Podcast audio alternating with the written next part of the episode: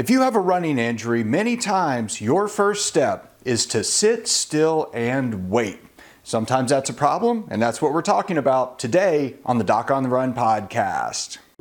So, the big question is this How are runners like us, who don't like hearing doctors say, just stop running, who know that we simply have to stay active, how do we heal in a way that lets us stay strong, maintain our running fitness, and keep preparing for the next race, and still heal without making the injury worse? Well, that is the question, and this podcast will give you the answers. My name is Dr. Christopher Segler, and welcome to the Doc on the Run podcast. Now, yesterday I was on a call with an injured runner, and I actually had called him not because he scheduled a consultation, but because he had actually done the fast track challenge a while ago, and I just wanted to check in with him and see how he was doing. Well, it turns out he's doing great. So he'd gotten past his injury, he learned a lot of stuff in the challenge that he could actually use to apply to his training, so he wasn't losing all his running fitness, and he's on track for running his ultra marathons this year. He's working with a coach, and he's doing great. He has no limitation from the injury that got him into the fast track challenge. Now, what was really interesting about that conversation and what sparked the idea for this particular episode is that he said something to me that actually kind of shocked me and got my attention. He said, I said, Is there anything that you wish you could have done differently if you went back? And he said, Yeah, I would have called you sooner for a consultation. The reality is, I actually said, Look, don't be hard on yourself. I tried to console him and I said, you know, you really have to understand that the overwhelming majority of runners who get injuries will get better in just a few days and really don't need to call me for a consultation. But that few days sometimes drifts into weeks or even months before you take action. And it does it very gradually, and many times you don't even realize it's happening. The way it goes is something like this The first thing that happens is you get an injury, and everybody tells you to sit still and wait. Your coach says, take a day off, skip that one workout. Maybe a running buddy says, okay, just give it a couple of days.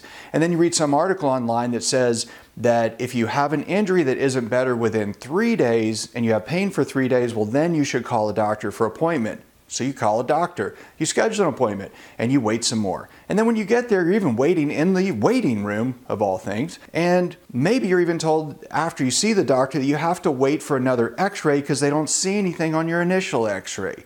And so all of this waiting gradually turns into longer time. It's even worse if you don't talk to anybody because what you sort of naturally do is you stop and wait because you have an injury. Maybe you take a day off, maybe a couple of days off, or you just go for a short run and it hurts, but not quite as bad as it did a day or two ago. So, what do you do? You run shorter, you run slower, you start dumbing down all your workouts, you're kind of losing all your fitness, you're not making progress, but you're waiting for it to get better. And because you're kind of beating it up initially and you're not really giving it enough time to fully recover, you're actually getting worse progressively, although slowly progressively, but you're getting an exponential loss in your running fitness.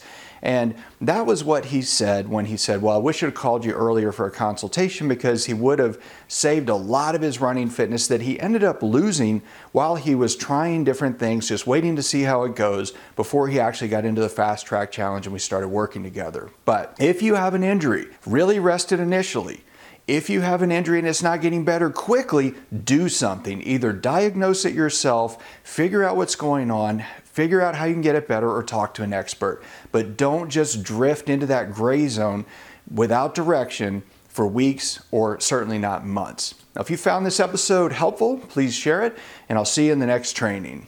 All right, now I mentioned this earlier, but there's a thing I put together for you. It's a presentation, it's a deep dive into a way that you can actually fast track your recovery from a running injury. So if you've got an injury and you're trying to figure out what can I do? How can I get better faster? You got to come check out the fast track. I'm going to show you some things to do. I'm going to give you some things to do. I'm going to give you some worksheets to print out. If you don't do them, it's not going to help you. So if you're not willing to put some effort into this, don't bother. But if you really want to try to figure out how to get moving quickly, come check it out. You can get it at docontherun.com slash fast track.